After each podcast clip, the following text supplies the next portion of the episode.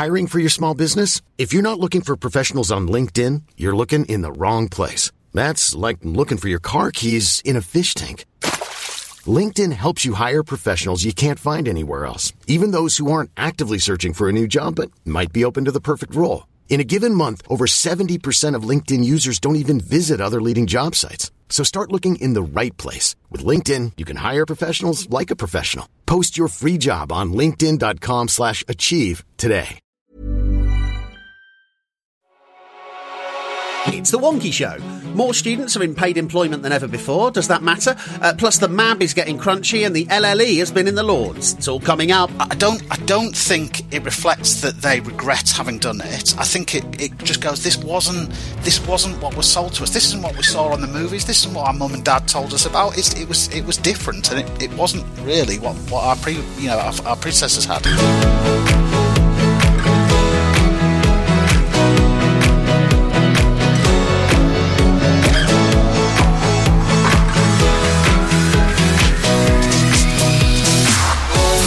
Welcome to The Wonkhe Show, your weekly way into this week's higher education news, policy, and analysis. I'm Wonkhe's Associate Editor Jim Dickinson, and joining me as usual to get across the week's big developments, three fabulous guests. Uh, in Hendon, Carole-Anne Upton is Deputy Vice Chancellor for Global Innovation and Impact at Middlesex University. Carole-Anne, your highlight of the week, please. Oh, hi. My highlight of the week. Well, it's been a great week, actually, for highlights, but um, I was part of the launch of the R4R like narrative CV by uh, a group that's been working on this, and I've been part of that by uh, UUK and UKRI working together. What was great about that is it was a genuine cross sector collaboration. Great stuff. Link for that in the show notes. In Heslington, Ben Vulliamy, Chief Exec at the University of York Students' Union. Ben, your highlight of the week, please. Uh, good morning. Uh, my, my, highlight of the week was last night, where me and my daughter, after several years waiting due to COVID disruption, uh, got our Austrian citizenship uh, officially conferred. And actually, we discovered uh, that we can now vote in the Austrian elections, meaning for my daughter, who's who's only 13, that she will be able to vote um, at 16 for for an Austrian government before she can vote for a British government. Fantastic. And in Crewkerne, Somerset, James Coe is associate editor at Wonkhe. Jimbo, your highlight of the week, please. Good morning, everyone. Ben, I look forward to the Austrian Democracy spin-off podcast that we can get involved in. Uh, so, for those of you who've been following my trials and travails as a new dad via the Wonkhe podcast. Uh, I've taken up running again for the first time in six months. And yesterday I ran my first 5K as I get back into it. So that is my highlight of the week, Jim. Great stuff. So, yes, we start this week with the uh, how do I pronounce this? SAYS. Uh, the HEPI Advance HE annual survey on the full time undergraduate student experience is out. And Ben, there's big news on students at work. Yeah, so the, the 10,000 uh, UK undergraduate student respondents, and, and a lot stayed very consistent year on year. Um, that there's pretty much no change in the perception of a degree being good value, uh, very consistent around uh, those who felt that the experience had exceeded their expectations. It's still at 19%, so not a huge amount. Um, a very similar amount who would choose the same course and institution again. But the big story is the number of students who are now reporting that they are in pay, paid employment. That's risen year on year from 45% to 55%. So for the first time ever, more students are reporting that they have to work alongside their studies than those who don't don't. And, uh, you know, th- these are students who are also reporting uh, where they're working that they're more likely to consider leaving. They're less likely to say that they would choose the same course. Um, and all of this suggests that we're, we're at real uh, risk of seeing a growing population forced into work because they can't afford their study, um, and that then that makes them more vulnerable to dropping out or being less happy. Yes, Carole-Anne, one of the really interesting things that uh, I think was in there was I was kind of expecting, you know, the kind of where, where HEPI can and Advance HE add up the total of the number of hours that students have kind of attended classes and, and the number of hours that they're actually kind of working and studying. I expected that to go down, but actually that's gone up.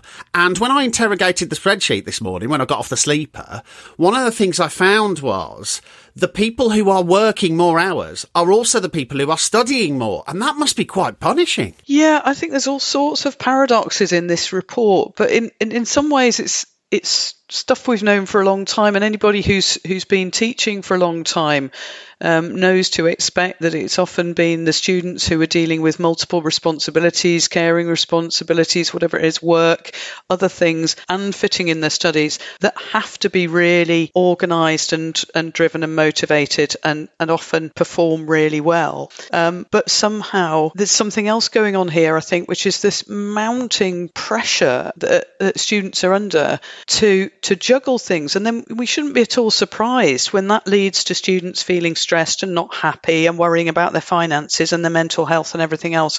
And I, I think it's been a problem in the sector for a long time that if we add up the hours in the week for students who are working increasingly long hours and studying notionally full time, that is more than the available hours in the week to them. And you know, there's been a degree of complicity in this for a long time, and I think it's it's it feels like something is is rising here that you know is going to burst and has to be addressed in the next few years because it's just it's just creating an intolerable pressure. Yeah, yeah. James, look, I mean, you know, one of the things we've talked about on the podcast before is, you know, you, you know, ma- ma- making the ma- making the week on campus more flexible so that people can combine their kind of caring responsibilities and work with study. But one of the things that strikes me about that constant, you know, drive for more and more efficiency in the in the week of a student is it doesn't half put the pressure on, as Carole-Anne says. And I, I was reflecting on your blog a few weeks ago about there not actually being any time to just kind of sit about and shoot the breeze. Yeah, I mean, if for listeners who've not seen it, my blog about the quiet death of hanging out. So, what my argument is is that the value of universities, in some regards, is the time to get to do not very much at all, to get to spend time with friends, to get to pursue things you're interested in, to just spend time doing, you know, now as far as you want. I, I think the big bit for me, Jim, is that we should think about this as a choice, right? So if you look at the ONS statistics that came out in October, November time, what they basically said chimes with a lot of this. Students are going to work rather than studying, they're cutting back on social life, they're in some cases cutting down on bills and heating and eating or whatever. That is a fundamentally different set of choices facing students too. I choose to go to work because it's good for my CV. I choose to top up my maintenance uh, grants a little bit. And I think the implications are profound. So it's not just that students are having a worse experience. It is almost a sense that a lot of programs are becoming part time by default, not by design, because students simply cannot afford to be there because they're working instead. And secondly, to me, there's this sort of massive moral dilemma where we've geared our entire access conversation around get students in and then support their success. But if students can't materially function in an institution because of these enormous pressures on them, then how do we still maintain that access in and of itself is always a good thing? I think it is hugely uh, difficult to square these circles. Yes, and it feels like it might be coming to a to, to, a crunch point, I guess. Ben, one of the one of, one of the things that um, I thought was kind of interesting in there was that kind of level of regret, the regret level. You know, and I've, I've talked before um, about how our kind of regret level when people graduate appears to be higher than a number of other countries. I pulled out the Netherlands stat again on the on, on the blog this morning, but in particular, um, degree apprentices appear to be you know, not having their expectations met, not having value for money, not experiencing belonging, and also saying it's bad value for money. What on earth is going on there? Yeah, I mean, look, I think, I think if, if, you'll indulge me for a minute, I mean, the first thing I'd say, just going back to the amount of students who are having to seek employment alongside their study, uh, this was not surprising. And I know I have spoken with a whole bunch of student union chief execs who share something over the last six months where suddenly we've got students who, who already work for us for maybe 15 hours a week coming to us and saying, I'm sorry, Ben, unless you can double the amount of hours available, I'm going to quit and go and work in town, probably at a lower hourly rate, probably in a more unpleasant, less flexible job. So, so, why don't you just give me the extra hours, Ben, and, and, and you know, help me uh, afford to live? Um, so this was very unsurprising, I'm afraid. Um, uh, coming back to your question about kind of, uh, you know, graduation dissatisfaction, I suppose. Um, I, I, think there's probably a whole bunch of things going on there that, that you know, the, the kind of rose tinted view of, of, of what you get when you come to university over the last few years has not been the same as it would have been in the three years prior to a cost of living crisis and, and COVID, right? You know, they, they really are graduating into a very complex world where they feel that they're kind of pawns in, in all sorts of weird cultural wars, where they think the economy is changing shape, where they had less money to, to, to socialise and hang out and just procrastinate, as James suggests, where they were locked indoors for periods of time. I mean, I mean, I don't, I don't think it reflects that they regret having done it. I think it, it just goes, this wasn't, this wasn't what was sold to us. This isn't what we saw on the movies. This isn't what our mum and dad told us about. It's, it was, it was different, and it, it wasn't really what, what our pre, you know, our, our predecessors had. If I can just t- touch on that, like, I don't think regret in and of itself is always a negative thing. There's lots of things I regret, but it's the ability to do something about that regret. And unfortunately, we have a higher education system which is exceptionally inflexible. It is really hard to change your mind once you start doing something. The majority of programs are geared around a full time education system, and we know part time's dropped off. And when you read through the report, even if you look at these, you know, novel and emerging types of learning like degree apprenticeships, they also turn out not to be all they're cracked up to be. It's it's really hard if you regret it to then not live continually through regret during your time of study. That there's not many other options if you realise whatever it is isn't quite for you. Yes, it's interesting. I think that it's you know it's a report that is about full time students, but you know there are various sections where you're reading it thinking, you know, they may not want to be you know half the number of credits part-time student with no maintenance support. They might just want to do, you know, they just might just want a bit less study intensity. I guess we'll, you know, we'll get to that when we talk about the LLE later. The other thing though, Caroline, that I was thinking about on this work stuff, there's a couple of academics at your place that have done some really, really interesting stuff on what's actually happening to students in jobs these days. Because I still talk to people in universities who imagine that you know, students are wandering off to a pleasant Saturday job in the local cafe, and actually they're often in a quite a miserable, you know, a kind of warehouse in the middle of the night sort of thing. Is there stuff you th- do you think that we can do about pay and conditions and the quality of work that students are getting? Certainly, I think there's a huge area of work to do there because, um, as you say, you know, you often find that students, when they are on campus, are too tired to really be benefiting as they should um, because they've maybe been working half the night and, and then travelling and commuting, and you know they're not having this sort of boarding school extended field trip that that um, they see in the movies. And I think when you said it's not like they see in the films, you know we've got you touched there on a really important point, which is the expectations of student experience, I think, are still being based on a model of student life where people do hang out and where they all live communally and, you know, they, they kind of have extracurricular um, fun and activities. And, and that, particularly post COVID, is not the lived experience of many students now. And I think universities, um, many universities, certainly my own, are doing an awful lot to really adjust the student support and the offer to the reality of, of students' lives now. But that doesn't match what they see in the movies. And, and in a really outcomes based system, we've also got students um, being led to believe that they should measure the value of their university experience by their salary on leaving. And of course, in the wake of COVID, that has also been affected to you know and students are graduating and going well where are all these opportunities that i thought were going to be there? Everything's changed. So i think both in terms of experience and outcomes there's still a huge amount of uncertainty hanging over students. And in terms of the, the work i mean you mentioned the research on the work. One of the things that's very apparent is that students often are not clear or confident about their rights um, as employees.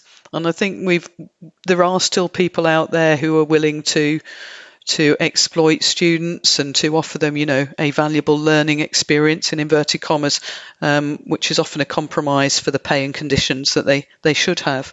So I think there is there's still work to do in in um, making sure that students are really clear on their rights and they understand what they can and can't um, ask for, but also in, in making sure that we represent the student experience and that we measure the value of what we're offering in a way that is realistic and updated. And I don't think as a sector we've always been great at that. Uh, just just on that, Caroline, I, th- I think you're entirely right. And Jim, when I was reading your blog this morning talking about this bifurcated student experience between the people who can access, you know, basically cash capital to do stuff and then the people who can't. And uh, I suppose what I'm struck by is we risk ending up this system where there's a group of students who can keep doing stuff because of dint of their background, who will then benefit from that sort of stereotype or traditional benefits we see of students. There's a group of students who are going to be entirely reliant on universities' ability to provide bursaries and support and advice, of which we know is particularly difficult given the financial circumstances universities face. And then I think there's probably this group in the middle who are neither so struggling as to take advantage or benefit from the range of things universities can offer, but are neither so advantaged that they are going on the field trips and doing all of these bits and pieces of work and extracurricular stuff. So we end up with this unhappy squeeze middle. And then on the other end, this sort of disadvantaged group who aren't getting the benefits anyway. And I suspect that group is going to get larger unless something drastic happens with maintenance or support or university approaches. Can, can I come in on that? Because the um, I, I, was I, I, this week earlier this week I was reading the um, the Office for Students annual report and and the, the kind of the comparison of what we can read in Lord Wharton's uh, foreword on that document to, to, to, what the data is telling us from, from HEPI and Advance HE is, is really quite stark. So, um, the eminently unconflicted Lord Wharton said in his opening remarks on, on, the annual accounts that we regulate to ensure students have a good academic experience and that they get value for their investment. Um, he went on to say that in a year where students faced added cost of living pressure, that's even more important.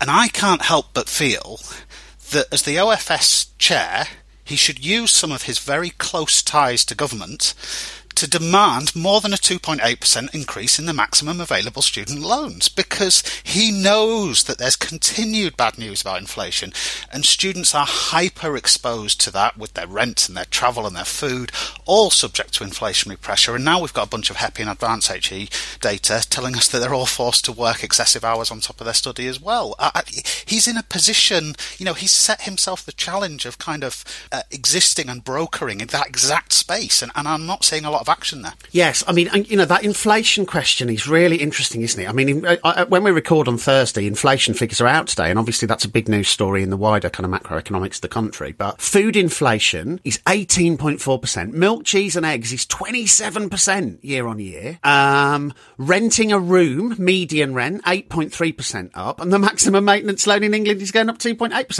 And of course, the other thing I keep saying to people about the maintenance loan is, because wages are going up quite fast and because the threshold over which you can, you know, you can't any longer claim the, ma- the maximum maintenance loan is fixed, a huge number of families are going to be ripped out of being able to claim even the maximum maintenance loan this, this, this September, which is, which is extraordinary, really. And, and, you know, th- th- there doesn't seem to be a way out of this, does there? I mean, anyone got any ideas about how to persuade the government to not keep rolling out the same 15 million quid twig that it does? I, I mean, in terms of how to persuade the government, Jim, I, I, it's not an economic argument, is it? There's no way you can look at the current situation that students are facing into and say, actually, I think this is satisfactory and it's fine. There is this whole moral argument piece here of basically what we're saying to students coming in is yes, we know you won't have enough to survive, and your men's loan now tracks below the minimum wage according to the latest statistics, but I'm sure it'll turn out fine in the end. I mean, it's yeah, it's, yeah.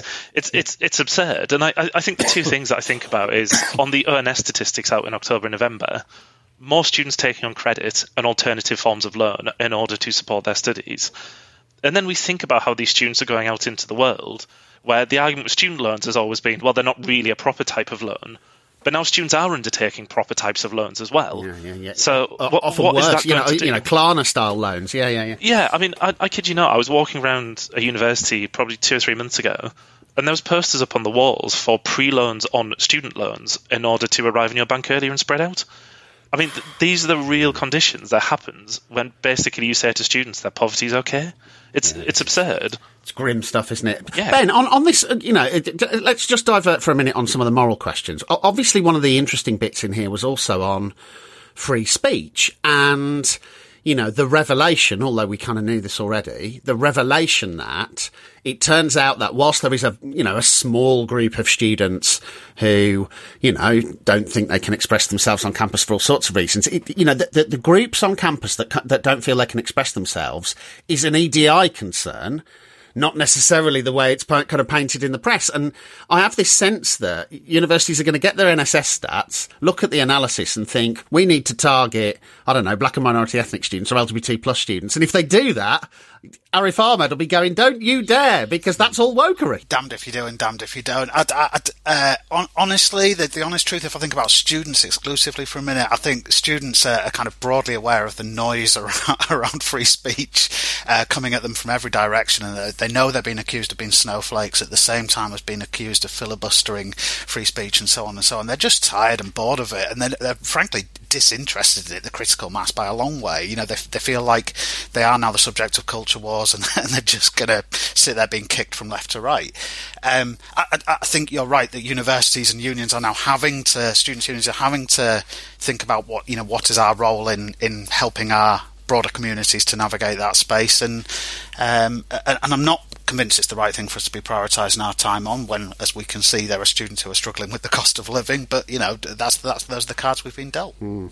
Caroline, just before we uh, finish on this, obviously one of the things it's actually quite hard to discern in here is that although students are working harder, and although there are some stats about, you know, how many lectures and seminars are being held online or in person, what, what we can't quite see is the extent to which students are you know, asynchronously experiencing teaching and learning rather than being on campus, you know, kind of having to choose to not come to campus. What's your sense of, you know, that kind of post COVID debate about being on campus? What's your sense about where that's at? I think it's still unresolved. It feels unresolved to me. Um, I think we're still trying to hold on to the benefits of the flex in terms of the flexibility that it gave to students um, to, to be able to work from home or from different places and and not have to do ridiculous amounts of travelling. And I speak as someone who works in a university where very many of our students do live at home and commute across London. So we already have a slightly different model from that, which is, um, you know, set up as a, the norm, I think, in the sector of having residential students. So um, most of our students are already commuting, and the hybrid mode gives them some flexibility to be able to do that more efficiently and spend their time more efficiently and reduce the cost of unnecessary travel. So that is good. Um, I, I, think there, there are things we're not seeing. I think we're not seeing yet quite how it's affecting students' reflection time, students' engagement with work beyond the fixed um, contact hours. I think we're not quite seeing yet how uh, how it's affecting their social engagements. Um, but what we are already starting to see is um, is the the impact on non-continuation of um, students from particularly from the more disadvantaged groups that are just finding the pressure financially really intolerable and are not making the value for money argument stack up. And I think what we're what we're going to see if we're not really careful is increasing, um, uh, you know, an in- increasing gap uh, between between the rich and poor, if I can put it that way. But that you know the, the disadvantaged uh, in our communities are really the ones that are going to suffer the most as this continues, um, because they're, they're just trying to square circles that, that ultimately can't be squared. And, and um, that's, that's very painful. I think we've got to keep an eye on this really closely over the next um, two or three years. Well, great stuff. Lots of stuff on uh, the site about the Student Academic Experience Survey. Probably more to come as we dive further into the crosstabs. Now, let's see who's been blogging for us this week. Hi, I'm Mac Marshall. I'm the outgoing education officer at Newcastle University Students' Union. This week for Wonkhe, I've been writing about queering higher education. As it's Pride Month, it seemed appropriate to consider what queering higher education actually looks like And through looking at representation, celebrating and championing, and support services, including the dreaded extenuating circumstances forms, how these are all key facets to making HE more accessible for queer students. And it's a really good opportunity for outgoing and incoming officers to consider how we can foster inclusive practices, pedagogy, and processes and create safer spaces for LGBTQ plus students on campus.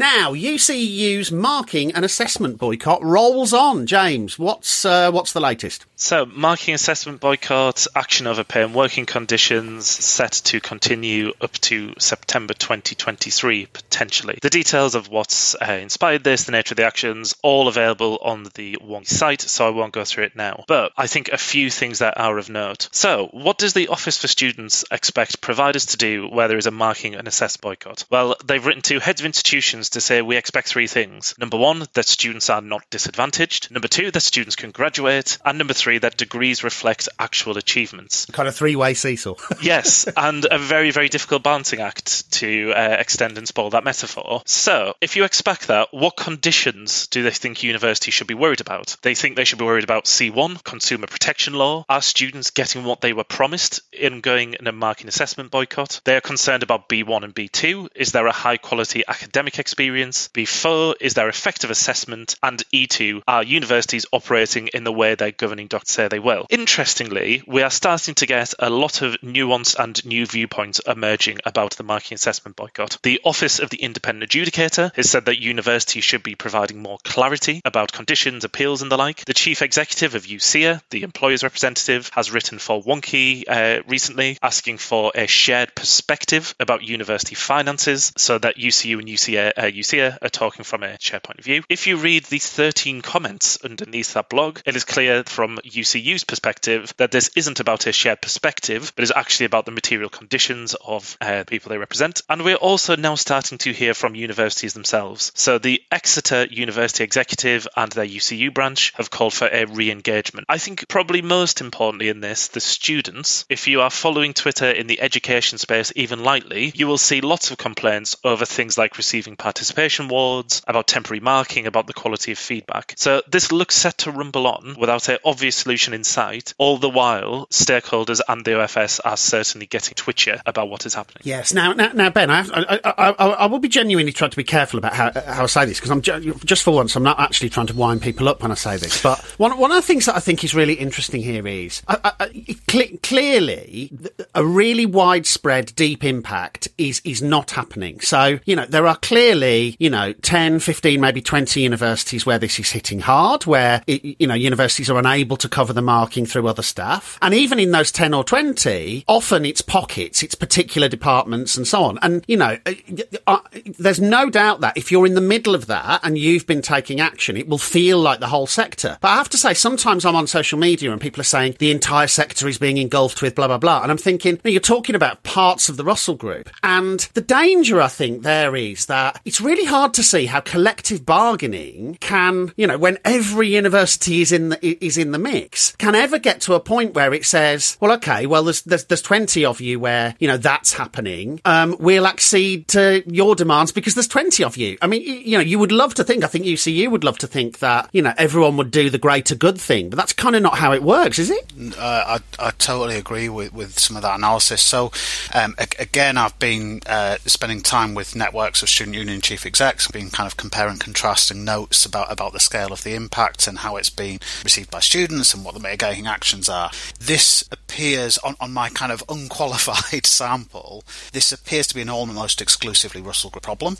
Uh, even within the Russell Group, it's very um, clustered around particular academic departments. I, I, you know, I, I, don't, I don't really want to kind of name names, but you know, there's only one uh, department at York where there is widespread impact. Um, you know, it, it's almost untouching any other academic discipline, right? Um, uh, so, so, you know, so so it, it is clustering and It's it's splitting, uh, you know, staff. It's splitting UCU members. It's splitting students in terms of the impact. It's splitting institutions. Um, if if I'm right, and it's a, an overwhelmingly a Russell Group problem. I think th- the other thing I'd say on, on kind of differing impacts. So the I think, you know, I, I know I was guilty when I was trying to kind of think about how MAB was going to affect students uh, at my institution, and I was kind of overly concentrated on, uh, you know, on what happens if I don't get a mark and how, how was that be mitigated. Increasingly, what we're seeing, not just at York but elsewhere, I've seen some kind of wonderful Twitter threads uh, on this where students are sharing some awful, some embarrassing feedback. And, so the, these are instances where students are actually getting marks, but, but but as you know, uh, you know, feedback like "What an interesting piece." I mean, that is not feedback. That's that's provocative. Frankly, spelled P E ACE, yes. Yeah, well, exactly. And, and um, uh, you know, and so if you get a borderline mark, you know, you, all your worry about am I going to get a mark is now gone. But then you're going right. So why have I got a borderline mark? What does it mean? Where, you know, what do I take away from this? And you're given a, a kind of one-line statement of nothingness about your piece of work. Suddenly, your anger is not about the mark at all. It, it's it's about the actual the, the kind of depth of the learning experience. I think question 14 on NSS is going to take an absolute pummeling in Russell Group institutions based on some of the stuff I've seen shared on social media. I mean, Caroline, obviously, you know, I, I, I think that, you know, there's a kind of differential impact, but in many ways, there isn't a differential reputational hit, is there? Because it's often this group of universities that the press talk about. It's often this group of universities that, you know, international uh, observers will look at. There, there is potentially, depending on how it's handled, a real reputational hit to the sector. Yeah, I think that's right. But we always have this problem when there's something which is quite nuanced and on which there's quite a lot of discussion in the sector that that, that just isn't going to be um, that isn't going to be understood or reflected in the wider perception of what's going on or the wider coverage of it.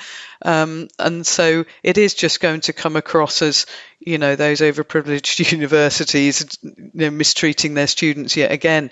And I think that's a that's a real shame because that isn't the reality. Actually, people work really, really hard in all sorts of roles in the sector to make sure that the students are very well served. And they, most people who work in higher education don't do it primarily for the money. They, they, that's not to say they don't deserve to, to be adequately rewarded, but they come into it because they're driven by passion, and the passion is often for um, providing excellent student learning experiences and student learning outcomes.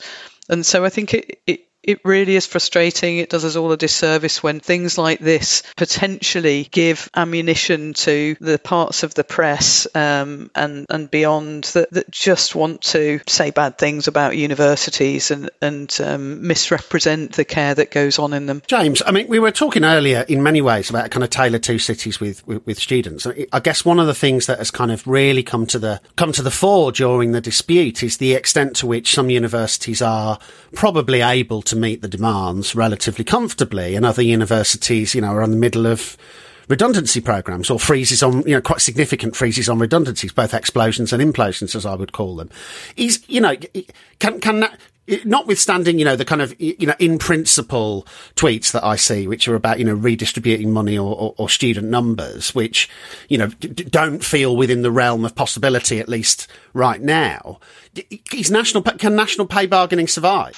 Straight, straightforward question there, Jim. Um, so, I, right, I think there's there's a couple of perspectives here. So, I think one of the reasons why the action seems to be getting more attention, more vocal, more um, extreme is the wrong word, but I suppose more vociferous, is that there was a point where a resolution seemed eminently possible. So, if we think of not so long ago, UCEA said that their offer of an improved de- uh, pay deal worth between five and eight percent. They're saying, look, this is our highest pay offer in nearly 20 years. Participating UCU members rejected that at a 56% threshold. So it's not miles away. But I think the problem is if we think of what is the dynamic here, well, as you said, there are institutions at the top who you may presume actually would seek a more generous pay settlement in order to settle the dispute. There are institutions who have less finance who actually the pay settlement as it is is going to have knock-on effects to their ability to employ more staff, their ability to invest in services, etc., etc. So I think I get where when the chief executive UCEA wrote, we need to develop this shared financial perspective. But I don't think the perspective is the problem. I think the problem is the um, I don't use the word bifurcation again, but this huge gap we are seeing with institutions who can afford to absorb pay increases, changes to pensions, etc., and those who simply cannot survive to do it. So, what, what do I think will happen then in the long term of collective bargaining? I think there is no incentive to move away from it at a political dimension because as soon as you get into one-to-one negotiation, it becomes much harder for institutions and much harder for unions too. And generally, I think collective is a better thing than not. But in terms of the economic position, it is clearly not feasible for the institutions who are saying, I can't afford a pay increase, to be forever dragged along larger pay increases. What I suspect we might see is more actions like when that uh, Cambridge College bought themselves out the pension fund, of institutions doing things like one off pay awards, one bonuses, etc., etc., in the hope of quelling down local action. So collectivism will survive, but with significant local variations within it. Yeah, with lots of kind of, you know,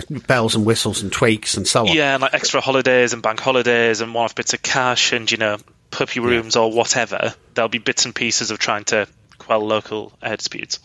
Ben, where I've got into um, um, you know, kind of discussion. Uh, I'll, I'll, put that in air quotes. Discussions with, with, with people on social media is one of the things that I've, I've often reflected on this year. With you know, there's been lots of strife in the public sector. Um, is that most of the kind of other public sector pay disputes have tended to um, have ministers as their target, right? You know, they've, they've, they've not really talked so much about the kind of local bosses. They've talked very much about ministers. Now, obviously, UCU have got went in quite hard fairly early on on uh, vice chancellors, and you know their you know their, their, their, perspective is their perspective, which is about you know large salaries and uh, mismanagement and those sorts of things. But you know, I, I guess my hypothesis is that has taken actually a bit of pressure off you know, ministers to actually solve the funding problem. It's really interesting that whenever there's a row with, with, with schools, we get a press release from the Secretary of State. We never get a press release from the Secretary of State about the higher education dispute. And there must be, you know, that, that must be having impacts in terms of the amount of pressure you feel to go and, you know, argue with the Treasury.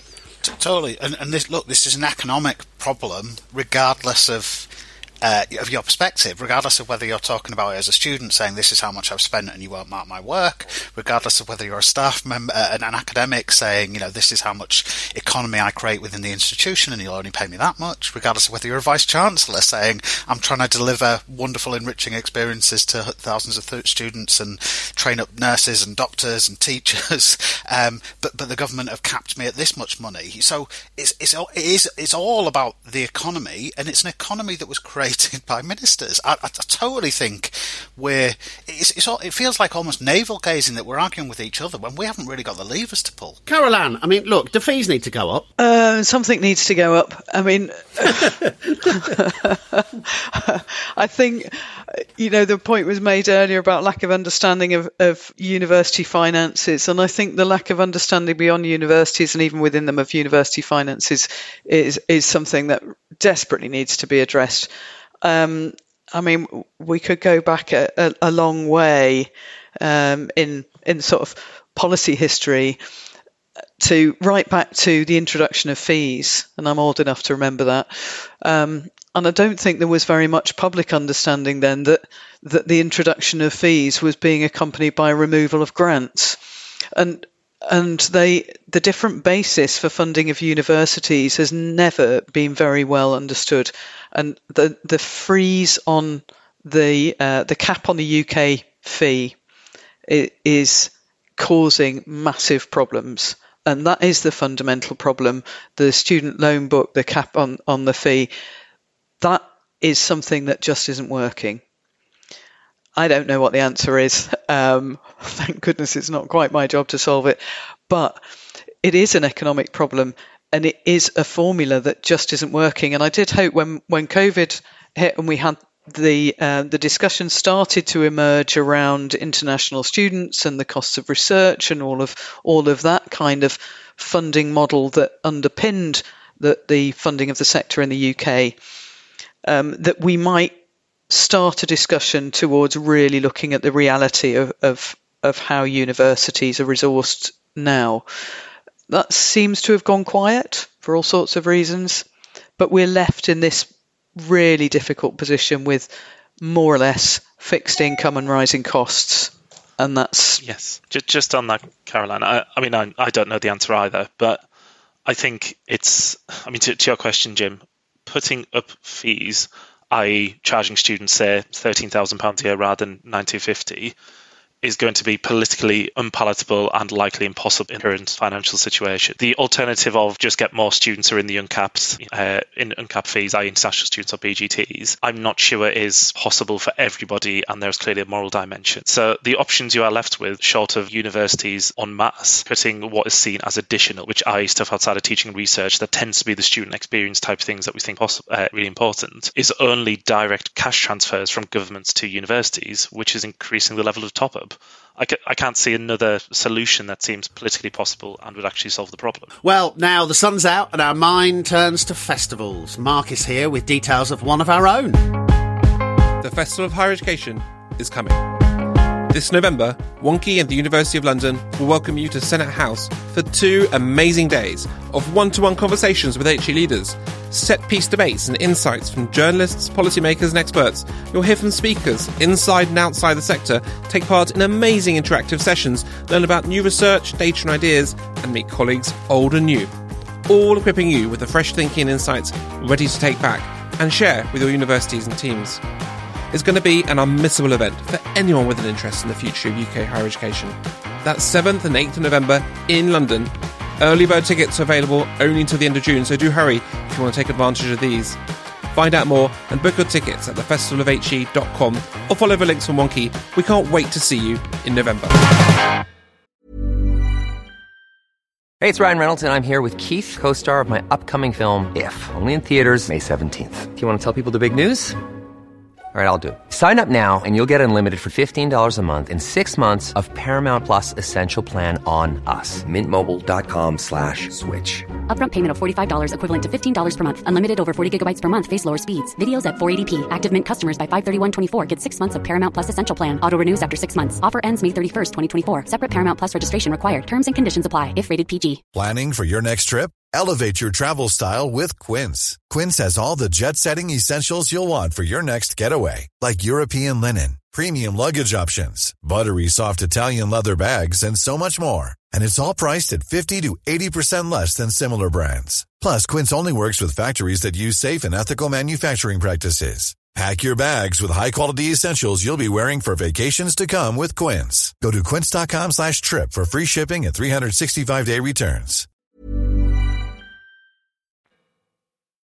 Now, finally, the Lifelong Learning Higher Education Fee Limits Bill is in the House of Lords. Carole-Anne, what's going on there? So, um, we've just had the second reading of the bill, um, and it is worth a look at, at what the Lords have been, what questions the Lords have been asking about it, because of, uh, I had a read of it and I thought there were some really good questions. Unfortunately, not too many answers yet.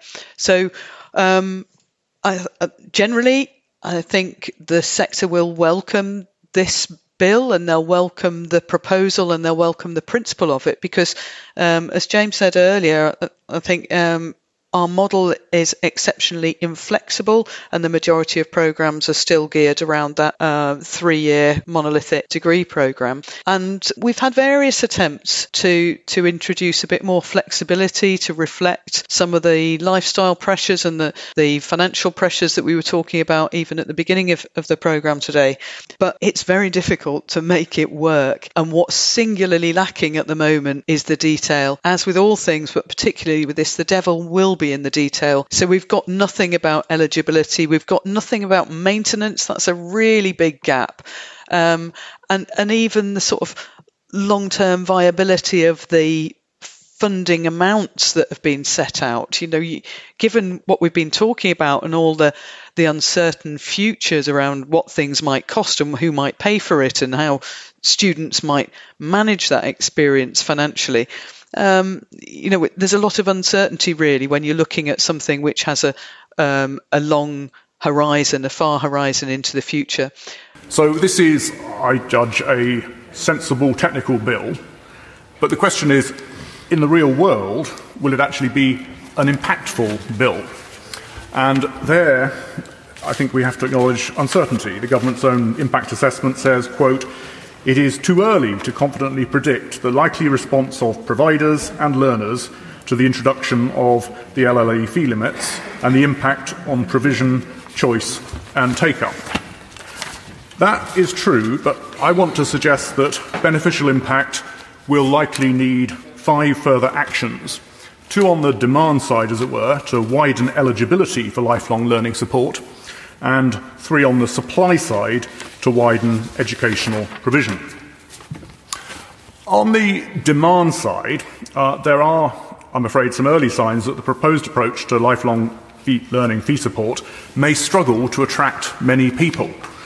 Uh, the uh, Department for Education and the OFS uh, short courses trial, as I understand it, has so far only advanced loans to 37 people looking for new skills or career changes, uh, which, as uh, David uh, has pointed out, is rather fewer than the number of MPs who are leaving uh, at the time of the next election, uh, looking for new skills and career changes. Uh, you know, there are obviously big questions here about, you know, logistics, cr- all sorts of questions about whether there's any actual demand for this, which, um, you know, DK has gone over, certainly in terms of the trials. But, I mean, Ben, you know, one of the things that really strikes me is, there's there's actually in theory here quite a lot of thinking about the way in which you can you know effectively apply the credit system to the student loan system when it comes to, to maximum tuition fees. But, there, you know, as Carole-Anne says, there's nothing in there on maintenance. So, you know, for example, if a student said, I want to use my entitlement um, to do 120 credits, um, you know, across the three, across three years. Do you know what I mean? Like, lots of this stuff hasn't been thought through. I say, you know, what if a student just doesn't want to be full, full time in the way that we've talked about at the top of the show? you know, perhaps because they've got a really demanding part-time work, you know, they've just had a bereavement or something. That no thinking has been put in there, which I just find astonishing. Yeah, I, I, I mean, I, um, I don't disagree with you, and yet, let me like so t- from a really selfish point of view. I'm doing a masters at the moment, and when I decided I wanted to do a masters, actually, I d- I didn't decide I wanted to do a masters. I decided I wanted to learn. I wanted to to develop, and so I start looking at what's out there. And you know, I'm guilty of you know searching for particular masters. I probably started off searching for MBAs or something. I can't remember. And, and but but you know, as a full time employee with a family based in the north, a young family, I'm based in the north, and you know, with commitments and with COVID going on, I'm sat there and I'm trying to think about, well, you know, actually, I need to find a course that's flexible enough for me to duck in and duck out. Is, is it is it going to be in person? Is it part time? Is it full time? You know, there's loads of questions that I'm trying to explore there, and it was really bloody difficult to try and find a course that was accessible to me as a mature student with with commitments in my life, and I won't be the only one, right? And and I, you know, I'm now uh, I'm on the penultimate assignment for that for that right now. I and, can and never remember a time when you weren't doing that, Master. well, uh, um, uh, I, am on I'm on the penultimate assignment now, and I'm looking back and thinking, do you know what? I, maybe with the benefit of hindsight, if there had have been an option available to me just to do module A, B, and C, maybe I'd have taken that and not given away quite so much of my life. do you know what I mean? But but that that wasn't an easily available option. So I do. I, so the modular take, principle is good. You know, he's, he's good in principle, isn't it? Yeah, yeah, yeah. yeah. But I mean, I totally agree that you know how, how how would the funding work for something that's a bit more modular? I, I think some universities, I mean, and, and, again, you know, when I was looking at which universities could actually accommodate my learning needs, frankly, there weren't very many. Uh, you know, uh, like the way that I wanted to learn, you know, just wasn't accommodated for as a mature student with a job and a family and based in the north of England, and and so the options were really, really limited, and and I guess you know we've set out a vision here for lifelong learning, which I think is is important and exciting and is the right vision. You're right. There's a lot of work to do to work out how that is is translated into real opportunities. I mean, you know, Jim, Ben, Carole-Anne, it, do if think otherwise, but I still can't work out who lifelong learning is for. So in theory, do I think it is a very good thing that more people can study in different ways at different times of their lives, particularly where they've not had the benefits of qualifications in the past? Yes, absolutely. Who are the students who are not interested in the residential model of which university is built around and simultaneously do not want to go full time to their local institution, whose employers are flexible enough to allow them to learn through different models and have the prerequisite qualifications which presumably universities will still ask for? It seems to me to be a quite small pool we are fishing in. I'm not convinced that this is going to be more impactful than thinking about the tweaks that could be done to things like student finance allowances for part time learning, to looking at increasing the eligibility and uptake of degree apprenticeships, which are primarily routes to MBAs for people already in employment, and also through making online study more ubiquitous, but all the political messaging is more people should go face to face. So I think it is a great idea. I'm still not sure where the demand is coming from. So that's about it for this week. Remember to dig a bit deeper into anything we've discussed today. You'll find links in the show notes on wonkhe.com. Don't forget you can get the latest show automatically when it's out. Just search for The Wonkhe Show wherever you get your podcasts. And to find out how we can keep you and your organisation ahead of everything going on in UKHE, do head to the website to find out more about our subscriptions. So thanks very much to Carole-Anne, Ben, Jimbo, and news editor Michael Salmon, who makes the show happen behind the scenes. Mark will be here next week, I promise. Uh, and until then, stay wonky.